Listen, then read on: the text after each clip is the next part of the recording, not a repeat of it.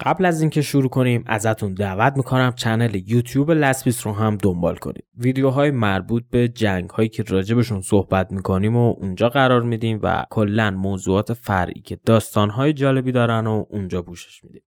آدرس channel لسپیس. توی توضیحات پادکست لینکش هست. بریم و بشنویم قسمت پنجم از فصل اول جنگ جهانی دوم.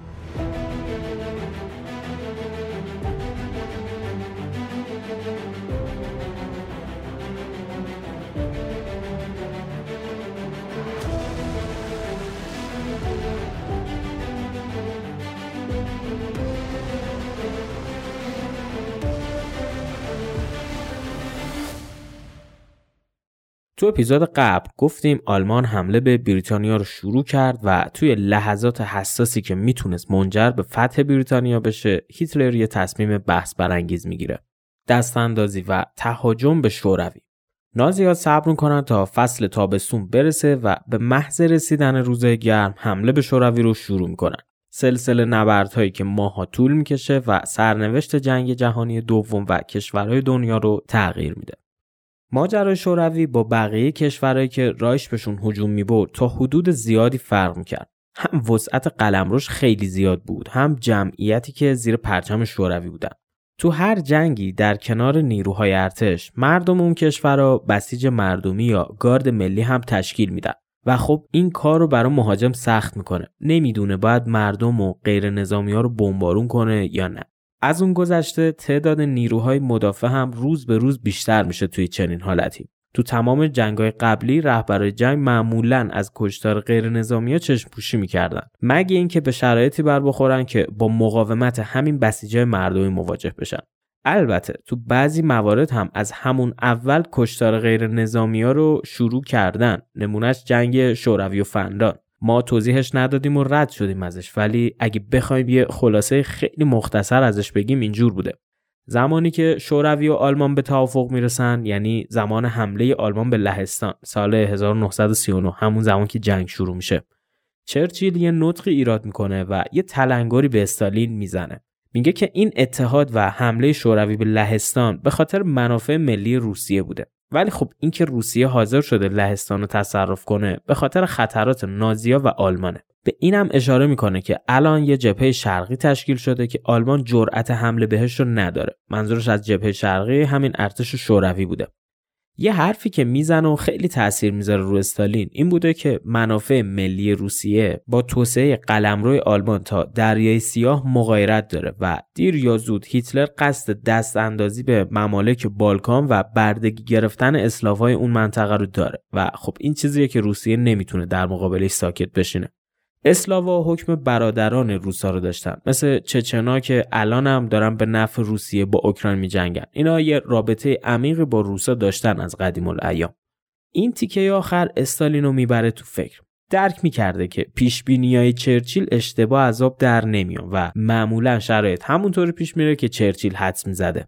این میشه که ژنرالای ارتش سرخ رو جمع می‌کنه و میگه آقا بگید ببینیم آلمان اگه بخواد بیاد سر وقتمون از چه نقطه ممکنه بهمون حمله کنه؟ یکی از ژنرالا میگه که محتمل ترین استراتژی اینه که از طریق دریای بالتیک وارد شه جز اون هم می‌تونه از طریق فنلاند بیاد روسیه. فنلاند یه کشور کوچیک بوده با جمعیت کلا 3 میلیون نفر. آروم و بی سر و صدا و کلا هم کاری با جنگ کشورهای بزرگ دورورش نداشته. ولی خب با روسیه هم مرز بوده و مشخص بوده که در آینده آلمان میاد سر وقتش و از طریق همین فنلاند نیروهاشو به روسیه وارد می‌کنه. این میشه که استالین به رهبر فنلاند میگه که استحکامات مرزیتون رو تقویت کنید و بندر هانگو رو هم به ما اجاره بدید تا بتونیم نیروهامون رو جابجا کنیم و خطر آلمان رو خونسا کنیم. ولی خب رهبر فنلاند قبول نمی‌کنه و میگه ما توی این جنگ مواضع بیطرف داریم و نمی‌خوایم تو امور جنگ دخالت داشته باشیم. همینم باعث میشه شوروی خیلی زود به سمت این کشور کوچیک حرکت کنه. از همون روزای اول شروع جنگشون روسا غیر نظامی ها رو میکشتن و با آتیش میکشیدنشون. همینم باعث میشه که فنلاندیا بسیج مردمی تشکیل بدن و از جوون تا پیر همه به فکر دفاع کشورشون بیفتن. حتی یه سپاه از دخترام تشکیل میدن به اسم سپاه سوارد. مختره کوکتل مولوتوف هم همین دخترها بودن. بنزین و گازوئیل و اینا رو میریختن تو شیشه های ویسکی و ودکا. بعد با یه حالت دوستانه نزدیک سربازای روس می‌شدن که مثلا بیاید گلوی تازه کنیم. بعد که حسابی نزدیک می‌شدن شیشه ها رو آتیش می‌زدن و سربازای روسی رو باش داغ می‌کردن. دلیل اسم گذارش هم مسخره کردن ویاچسلاو مولوتوف بوده. این مولوتوف وزیر امور خارجه شوروی بوده. تو همین جنگ فنلاند و شوروی هم که به جنگ زمستان معروفه تو رادیوی نطقی می‌کنه و میگه که هواپیماهای شوروی تو فنلاند بمب و موشک رو سر مردم نمیریزن که دارن بسته های مواد غذایی براشون پرت می‌کنن پایین.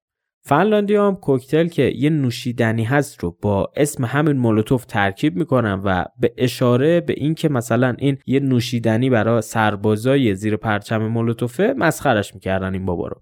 خلاصه بخوایم بگیم طی 120 روز جنگی که این دوتا کشور با هم داشتن تعداد قابل توجهی از سربازا و تجهیزات ارتش سرخ از بین میره. همش هم به خاطر ذهنیت مردم و بسیج مردمی برای دفاع از کشور بوده. خب برگردیم به جنگ آلمان و شوروی. استالین اون موقع می‌دونست که جابجایی ارتشش تو اون قلم روی وسیع کار آسونی نیست و اینو هم فهمیده بود که آلمان چه موقع می‌خواد حمله کنه. جاسوس زیاد داشت تو سازمان نظامی آلمان و از تاریخ حمله مطلع شده بود. کاری که کردیم بود که توی رادیو از مردم دعوت کرد که لب مرزهای کشورشون استحکامات دفاعی ایجاد کنن و پیر و جوون و نظامی و غیر نظامی و همه رو با هم به این بسیج دعوت کرد. هدفش این بوده که تا زمان رسیدن ارتش مرزهاشون بیدفاع نمونه. تو همین حین آلمانیا هم آماده نبرد شده بودن. تانک و ماشینای جنگی آلمان که تعدادشون به 8000 تا می‌رسید توی طول جبهه از دریای بالتیک تا دریای سیاه مخفی شده بودن. سربازای آلمانی هم لب مرز یه سری گودال کنده بودن که روشون رو با خاک و علف پوشونده بودن و خودشون رفته بودن تو این گودالا مخفی شده بودن. تانک هم زیر خروارای گندم قایم کرده بودن و وقتی هواپیماهای گشتی روسیه اون دوربر میچرخیدن متوجه این تانک ها نمی‌شدن. تو فصل تابستون بود و خب خروارای گندم تو زمینای زراعی خیلی غیر طبیعی نبود. ساعتهای آخر منتهی به جنگ رسیده بود. هیتلر داشت بزرگترین قمار زندگی و امپراتوریش رو انجام می‌داد. هیتلر امیدوار بود بریتانیا و آمریکا بهش ملحق بشن و شوروی رو از پا در بیارن. ملل غرب از قدیم با روسیه تزاری و شوروی و عثمانی و کلا با شرق زمین مشکل داشتن و هیتلر هم فکر می‌کرد این بار هم غرب تحت هر شرایط و جنگی که بین خودشون هست علیه شوروی متحد میشه. ولی خب چرچیل و روزولت برنامه دیگه ای داشتن. بریتانیا و ایالات متحده قصد داشتن با تمام توانشون به شوروی کمک کنن. حتی چرچیل قبل از شروع جنگ آلمان و شوروی نطقی تو مجلس عوام می‌کنه و میگه من فقط یه هدف دارم و اون نابود کردن هیتلر و حمله به روسیه این مشکل رو تسهیل می‌کنه اگه هیتلر به جهنم هم حمله می‌کرد من درباره شیطان تو مجلس عوام کلمات محبت آمیزی می‌گفتم. ساعت سه صبح جوان 1941 نبرد بارباروسا آغاز شد. نبردی که نفس مردم جهان تو سینهشون حبس کرده بود و به زودی سرنوشتشون رو مشخص می‌کرد. جبهه زمینی آلمان با 3 میلیون سرباز و 8000 تانک آتیشش رو به روی دشت های روسیه باز کرد. همزمان ژنرال گورینگ فرمانده کل نیروی هوایی آلمان فرمان پرواز جنگنده رو صادر کرد. تو یه لحظه هزاران جنگنده آلمانی از فرودگاه بلند شدن و آتیش سنگینی رو روی فرودگاه روسیه خالی کردن. یکم بعد از شروع حمله رادیوی آلمان اعلام می‌کنه که تو نخستین ساعتهای شروع جنگ موفق به نابود کردن بیش از 2500 هواپیمای روسی شدیم. ولی خب این تله بود که ژنرالای ارتش سرخ برای گورینگ پهن کرده بودن. تمام این 2500 هواپیما ماکت های کاغذی و مقوایی بودن و هدفشون سرگرم کردن لوفتوافه و هدر دادن موشک و سوختشون بوده. تو طرف دیگه جبهه 4000 تانک سنگین آلمانی به فرماندهی ژنرال گودریان به سمت خاک روسیه به حرکت در اومدن. این تانک های بیرحم تو مسیر به هر روستایی که برمیخوردن اونو با خاک یکسان کردن مردم روستایی که مورد تهاجم قرار می‌گرفتن یا توی خونه هاشون له می‌شدن یا بیرون می اومدن و تو مسیر فرار تومه رگبار هواپیماهای آلمانی می‌شدن. تو همون ساعت اول تهاجم تانک های گودریان بیش از 100 کیلومتر پیشروی کرده بودن. صحنه های بسیار دردناکی هم بعد این حجومشون به جا گذاشته بودن. سربازا و مردمی که زیر تانکا له شده بودن. خونشون با خاک زمین ترکیب شده بود و یه باطلاق خیلی نامطبوع و اذیت کننده درست کرده بود. پزشکای آلمانی به سربازا گفته بودن که برای اینکه مریض نشن بعد اجسادی که بعد از حمله میمونن و یا بندازن تو گودال یا بندازن تو ترکیب آب و آهکی که درست می‌کردن تا بوی بد و باکتریا از بین برن. بگذریم. آلمانا همونطور که گفتیم از سه محور حملهشون رو شروع کرده بودن. هدفشون این بود که از غرب و شمال غربی پیشرویشون رو به سمت مسکو شروع کنن و توی شرق شوروی یا مسکو به هم بپیوندن. فکر کنید دو تا نیم دایره از یه نقطه شروع کنن چرخیدن بعد تو نقطه مقابل به هم برسن. اینجوری می‌خواستن پیش برن. گازنبوری بوده در واقع. تو مسیرشون روستاها و شهرهای خیلی زیادی وجود داشت. تو هر کدوم این شهرها هم مقاومت صورت می‌گرفت و یه داستانی برای خودش داشت هر کدوم این شهر و روستاها منتها یکی از مناطقی که مقاومتش چشمگیرتر بود شهر موهیلوف بود موهیلوف شهر بزرگی بود ولی خب اون دوران سازمان دفاعی درست و حسابی نداشت و روی نقشه خیلی منطقه پردردسری به نظر نمی رسید. اما یه امتیازی برای آلمانا داشت که باید هر طور شده این شهر رو تصرف می‌کردن و کنترلش رو به دست می‌گرفتن. خطوط راه آهن و جاده های اصلی که کشورهای تحت استعمار آلمان از طریقش مواد غذایی و مهمات و ذخایرشون رو جابجا می‌کردن تو موهیلوف بود. یعنی هیتلر اگه می‌خواست تو روسیه پیشروی کنه به این خطوط راه آهن نیاز داشت. چرا که باید مهمات و آزوقاش رو از این طریق وارد روسیه می‌کرد. از همون لحظه که آلمانا به موهیلوف رسیدن بمبارونش رو شروع کردن. ولی خب روسا قصد نداشتن به این آسونی شهر رو تسلیم کنن. می‌دونستن که حتی یک ساعت بیشتر نگه داشتن این شهر می‌تونه شانس کشور رو برای دفاع بیشتر کنه. 25 روز زیر بمب و خمپارهای آلمانا دوام آوردن و نهایتا هم شهر تسلیم شد. ولی خب این مقاومتشون کلید پیروزی روسیه تو نبرد استالینگراد بود. یکی از مهمترین نبردهای جنگ جهانی دوم. حالا بهش می‌رسیم. تو اپیزود بعد توضیح میدیم جنگ چجور بوده. بعد از موهیلوف هدف بعدی آلمانا شهر میخایلوف بود. این دیگه نزدیکترین شهر به مسکو محسوب می‌شد و بعد از گرفتنش دیگه عملا کار روسیه تموم بود. آلمانا هرچی جلوتر می‌رفتن و به سمت مسکو پیشروی می‌کردن اوضاع براشون سختتر می‌شد. منابع و تجهیزات خورد و خوراک و اینا چیزی بود که آلمانا با قارت روش حساب کرده بودن. به هر شهر و روستایی که می‌زدن گندم و خوراکیاشون رو میدزدیدن و تو خونه های خالی شده هم استراحت می‌کردن. منتها این آخریا استالین یه فرمان عجیب داده بود. گفته بود قبل از عقب نشینی انبارها رو ویران کنید و کشتزارها رو بسوزونید. مردم تا جایی که می‌تونستن وسیله با خودشون میبردن و اون چیزی که دیگه نمی‌تونستن ببرن و میسوزوندن هر شهری که روسا ازش عقب نشینی می‌کردن با خاک یکسان می‌شد. یعنی انگار شهر یا روستایی اصلا اونجا وجود نداشته. اونم به دست خودشون. به این ترتیب آلمانیا هر چقدر بیشتر پیشروی می‌کردن خسته تر و فرسوده تر می‌شدن. نه جایی برای استراحت داشتن نه جیره غذایی درست و حسابی. تو همین بحبایی نزدیک شدن آلمانیا به مسکو استالین و چرچیل تصمیم گرفتن که یه اتحاد شکل بدن. چرچیل یه نامه رمزی به استالین می‌زنه و بهش میگه متفقین. برای رسوندن نیرو و تجهیزات به روسیه فقط یه راه دارن. دستیابی به پل پیروزی که توی آسیا قرار داره. منظورش کجا بوده؟ ایران. ایران پر از ذخایر نفتی بود و از اون گذشته رضا شاه بعد از اینکه ویرانه ایران رو از قاجار تحویل گرفته بود تازه کشور رو به سر و سامون رسونده بود. خطوط راه آهن براش درست کرده بود و داشت آمادش می‌کرد تا به کشور قدرتمندی که محمد رضا شاه تحویل گرفت تبدیل بشه. ایرانی که راه آهنش تازه داشت راه اندازی می‌شد می‌تونست به شاهراه ارتباطی بریتانیا و آمریکا با روسیه تبدیل بشه. تمام منابع از طریق اقیانوس به ایران آورده می‌شد و از ایران میفرستادن شرق روسیه. در واقع خط مقدم آلمان رو دور می‌زدن اینجوری. به هر طریقی که بود انگلیس و شوروی به ایران حمله کردند و بیطرفی ایران نسبت به جنگ رو نقض کردند دلیلشون هم این بود که می‌گفتن متخصصایی که الان تو ایران حضور دارن اینا ستون پنجم آلمانن و می‌خوان از اونجا آماده شن که به روسیه حمله کنن. در واقع رضا شاه برا ساخت راه آهن و صنایع فولاد و اینجور چیزا یه سری مهندس از اروپا آورده بود که اینا تعداد زیادشون آلمانی بودن. بعد اروپایی ها یعنی انگلیسی ها می‌گفتن که این مهندس ها ستون پنجم دشمنن و اینا می‌خوان روسیه رو بزنن از این طرف. این بهونهشون بود که حمله کردن به ایران. برگردیم به موضع آلمان و شوروی. آلمان با 55 لشکر داشت به سمت مسکو حرکت می‌کرد. ولی خب قبل از اون بعد یه پایگاه مهم و تصرف کرد. لنینگراد.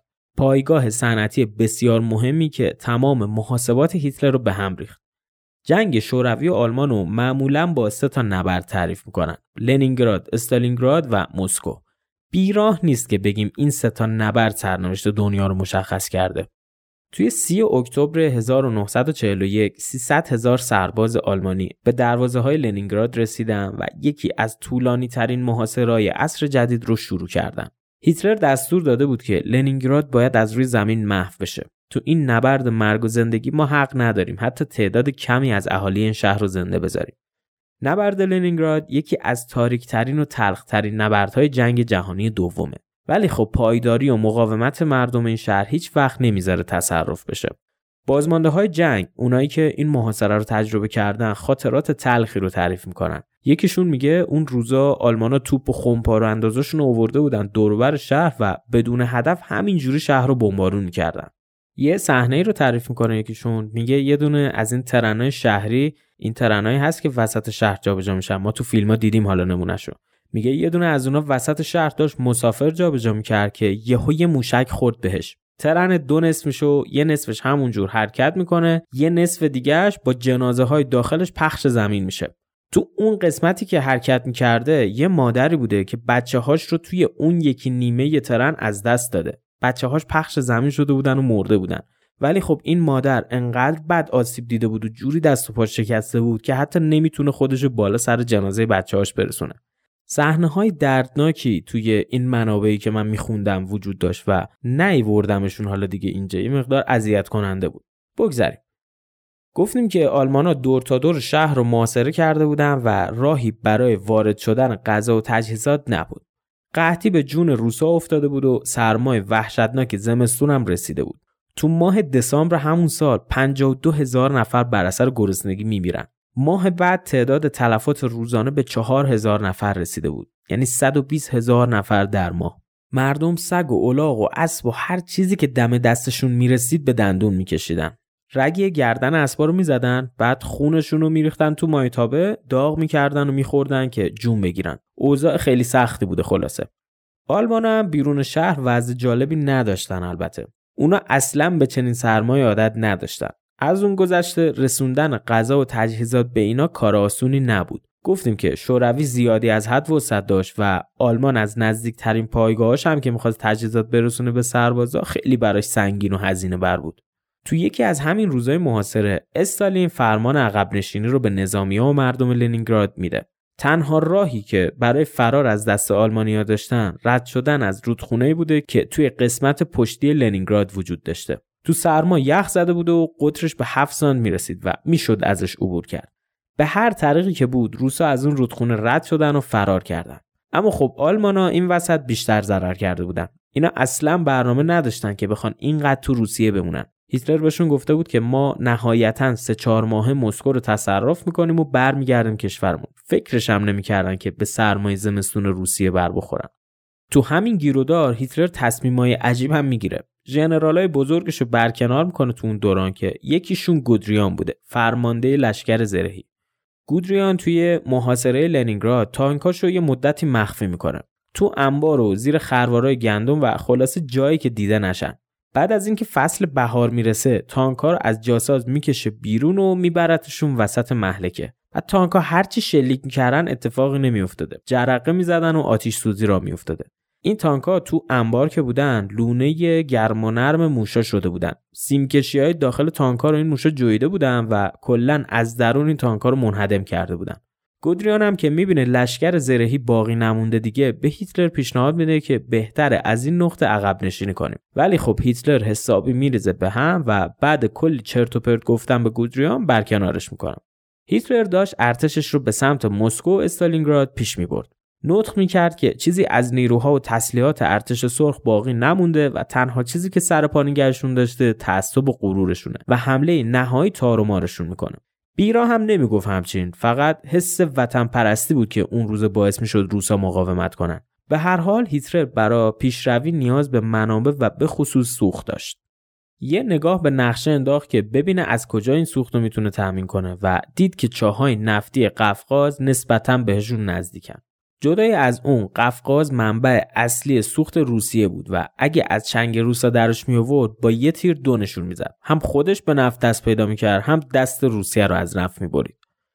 اگه قفقاز رو می‌گرفت استالینگراد و مسکو عملا فلج می‌شدن. این میشه که سپاهش رو به سمت قفقاز به حرکت در میاره برای رسیدن به قفقاز باید از شهری به اسم سواستوپول میگذشتن. تو مسیر بود و نمی‌تونستن دورش بزنن این سواستوپول رو بعد میزدنش.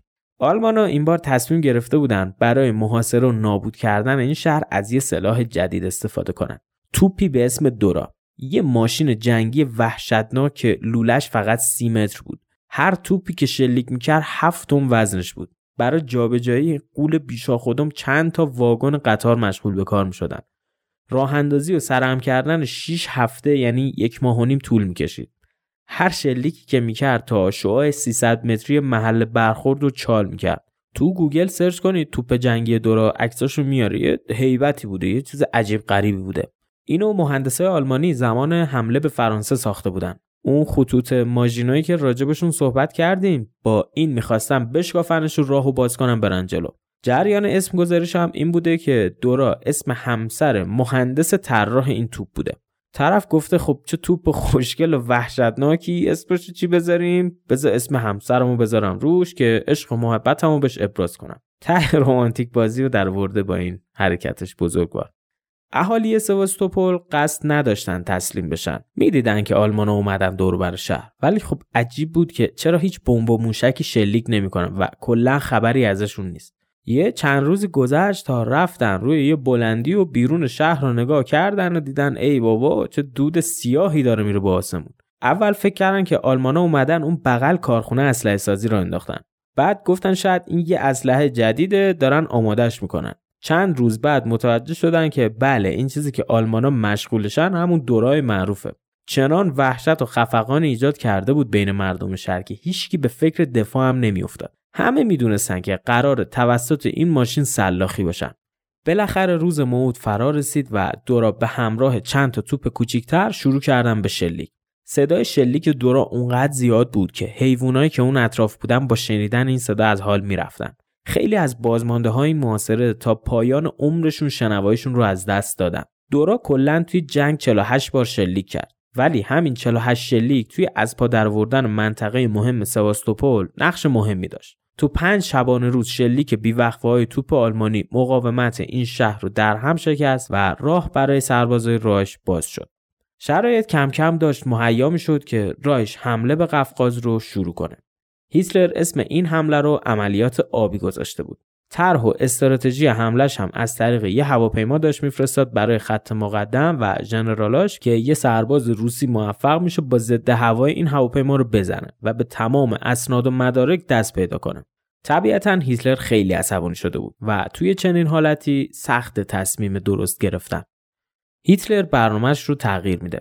قصد داشت اول مسکو رو تصرف کنه بعد از رود دان رد بشه و یه جبهه بزرگ و تو ساحل ولگا مستقر کنه اون طرف ولگا ولگا اسم یه روده. اون طرف ولگا شهر استالینگراد وجود داشت. در واقع هیتلر تو فکرش این بود که جبهش رو به دو بخش تقسیم کنه. یه بخشش بعد تصرف مسکو برن به سمت استالینگراد و توی ساحل مستقر بشن. بخش دیگهش هم برن به سمت قفقاز. برای تصرف استالینگراد هیتلر به لشکر زرهی و تانکاش نیاز داشت. ولی خب این تانک ها نیاز به سوخت داشتن و برای دستیابی به سوخت مجبور بود قفقاز رو فتح کنه و چای نفتش رو به دست بیاره. همین کار رو هم می‌کنه یکی از سپاهاش رو میفرسته به سمت قفقاز که به منابع حیاتی یعنی نفت دست پیدا کنه سپاه شامل 300 تا تانک و دو تا لشکر پیاده نظام بود. پیاده نظامش رو سربازای اسلواک و رومانیایی تشکیل می‌دادن. خیلی هم خوب مسلح نشده بودن و آماده هم نبودن. ولی خب عمدن این کار کرده بود. می‌خواست از کم ترین و دم دستی ترین سربازاش برای فتح قفقاز استفاده کنه. این سپاه باید مسیر 1600 کیلومتری رو طی می‌کرد تا به چاهای نفت برسه. آب و منابع هم به اندازه کافی نداشتن و هر طور بوده راهی مسیر میشن. بعد از ظهر 9 اکتبر آلمانا به چاهای ماینکوب می‌رسن. سربازا می‌گفتن ما سمت غرب رو نگاه می‌کردیم و می‌دیدیم که خورشید داره غروب می‌کنه. بعد سمت شرق رو که نگاه می‌کردیم باز می‌دیدیم خورشید داره طلوع می‌کنه. گیت شده بودن که چه خبره این صحرا چرا انقدر فیرکیه.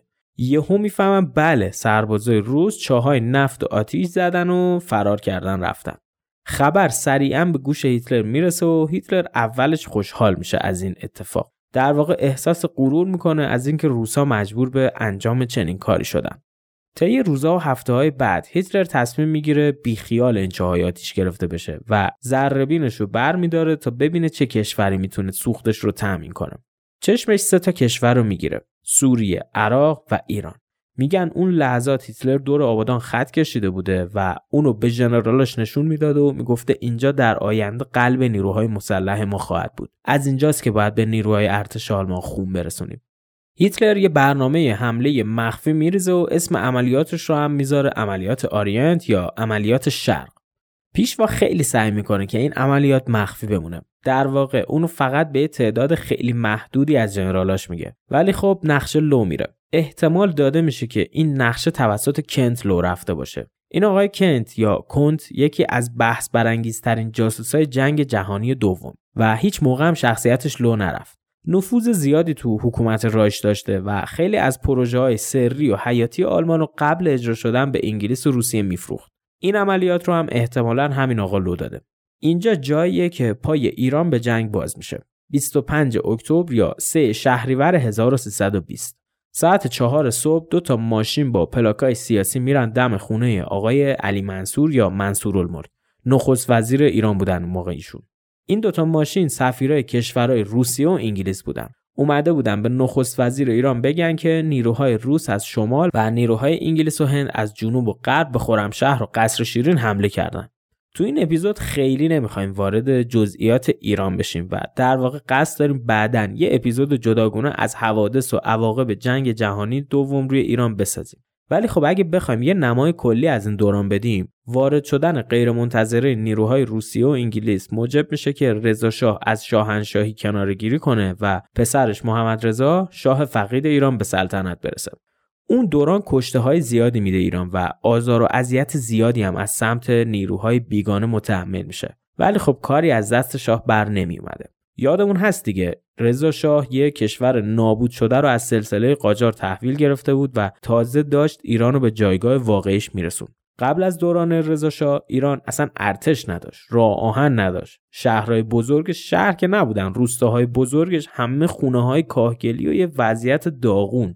رضا شاه که به قدرت می‌رسه شروع به اصلاحات می‌کنه و وسط همین برنامه هاش دو تا کشور قدرتمند که از قرنها قبل ثبات داشتن اومدن سر وقت ایران. اینو هم باید دقت کنیم که سربازای روسیه و انگلیس وسط جنگ بودن و شرایط نظامی رو خیلی بهتر از مردم ایران تجربه کرده بودن و به معنای واقعی ایران هیچ شانسی نداشته. بگذاریم. ایران توی جنگ دوم جهانی میشه شاهراه ارتباطی متفقین. مطمئنا این وقایع و اتفاقات به سود مردم ایران نبودن. چرا که نفت و فولاد و منابع حیاتی ایران اون موقع توسط این دوتا قول استعمارگر داشت چپاول می‌شد. علاوه بر اون حضور سربازای این دوتا کشور هرج و مرج زیادی هم تو ایران به وجود آورده بود. مردم رو اذیت می‌کردن و نظم کشور رو کلا به هم ریخته بودن. خب برگردیم یه مقدار عقب. به دو اکتبر.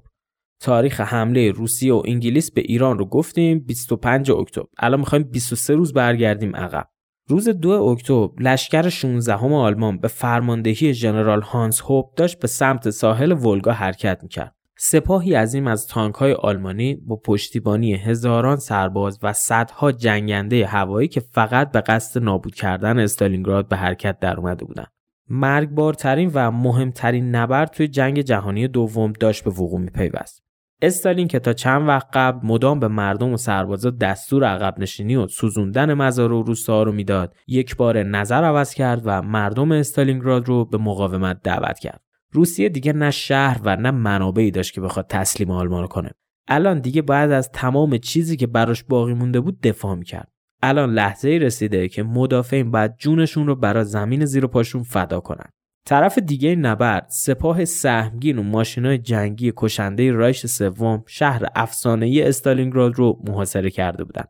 همه چیز آماده فروپاشی بود که ناگهان یه خبر تمام معادلات رو تغییر داد. بزرگترین جاسوس جنگ جهانی دوم اخباری رو به مونیخ مخابره کرده بود که هیتلر رو به وحشت مینداخت. ایالات متحده آمریکا به پشتیبانی از نیروهای متفقین وارد جنگ شده بود.